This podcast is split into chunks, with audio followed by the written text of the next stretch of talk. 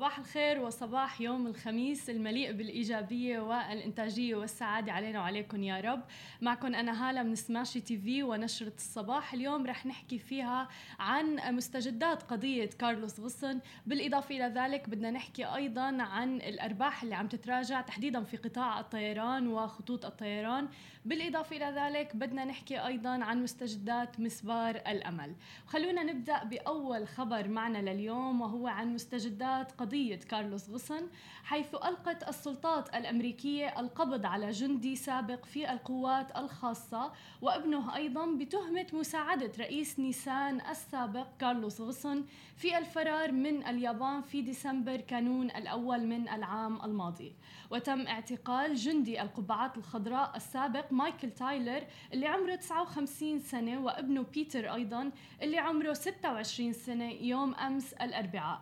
ويذكر أن الادعاء العام في اليابان أصدر مذكرة توقيف بحقه في يناير كانون الثاني على العام الماضي حيث أن ذكرت مصادر أن أسمام فقط كان على لائحة ركاب الطائرة الخاصة اللي وصلت من مطار في اليابان إلى مطار أتاتورك في إسطنبول اللي كانت بتاريخ 30 ديسمبر عام 2019 وغاب اسم كارلوس غصن اللي وصل إلى بيروت صبيحة عام آه التاريخ تحديدا 30 ديسمبر كانون الأول عام 2019 وبحسب الوثائق القضائية اللي وصلتنا فإن تايلر الابن التقى مع غصن سبع مرات على الأقل خلال الأشهر اللي سبقت فراره.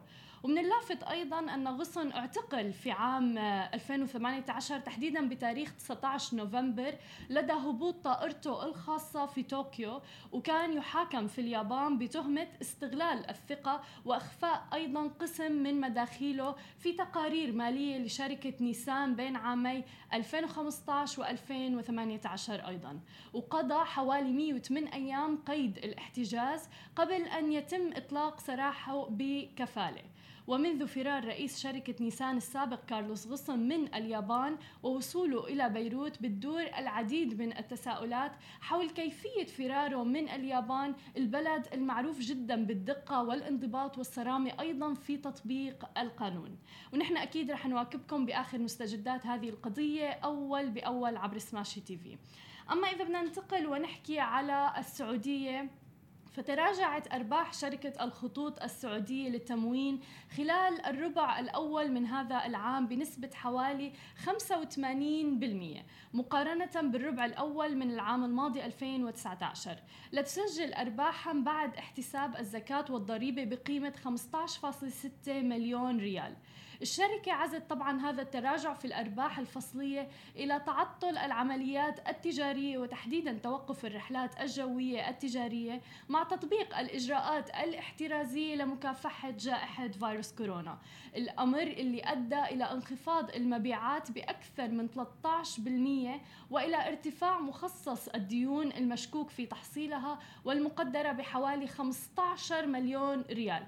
في حين أنه التكاليف الثابتة لم تتغير. طبعا نحن عم نشهد تراجع في جميع الأرباح في عدد كبير كتير من القطاعات حول العالم ومثل ما بنعرف أنه في تراجع أصلا بالإقتصاد العالمي فالشكل الطبيعي أنه نشوف في تراجع في هذه الأرباح.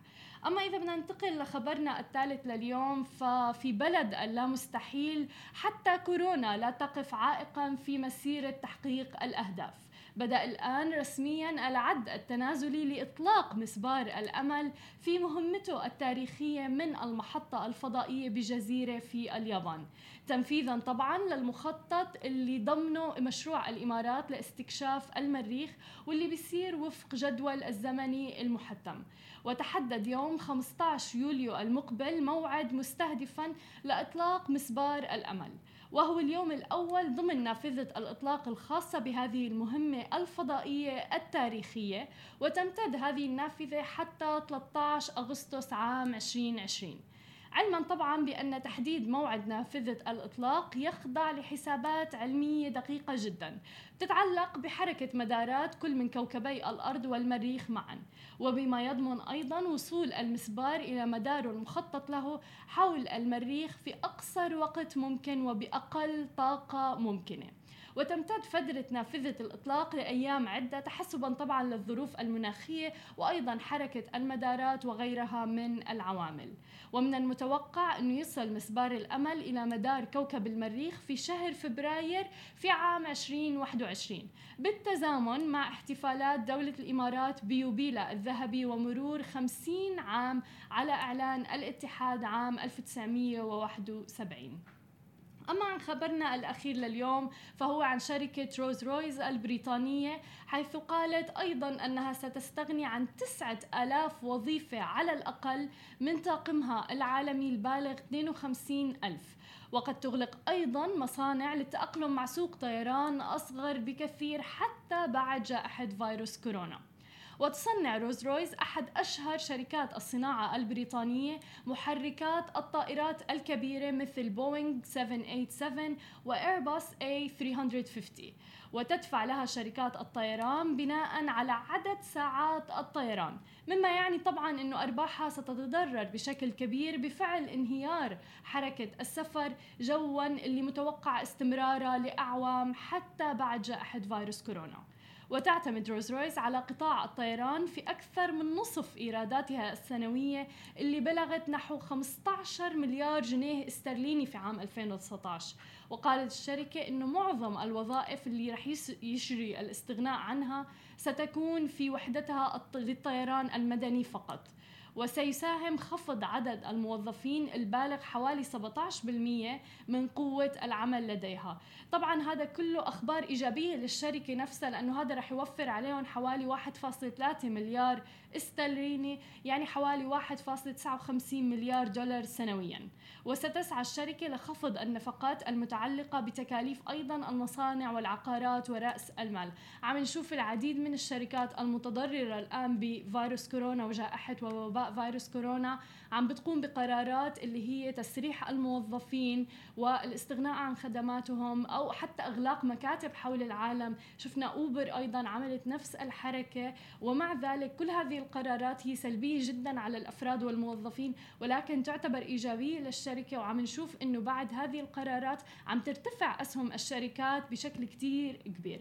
أكيد نحن رح نواكبكم بآخر المستجدات المتعلقة بكل التفاصيل العلاقة بالأرباح بال businesses وغيرها. أنا بشوفكم الساعة واحدة ونص بأخبار مفصلة أكثر عن ال business والتكنولوجيا في برنامج سماشي tech وبرنامج مال وأعمال ما تنسوا تتابعونا على كل مواقع التواصل الاجتماعي الخاصة بسماشي TV تسمعوا البودكاست تبعنا وتنزلوا ال application نهاركم سعيد.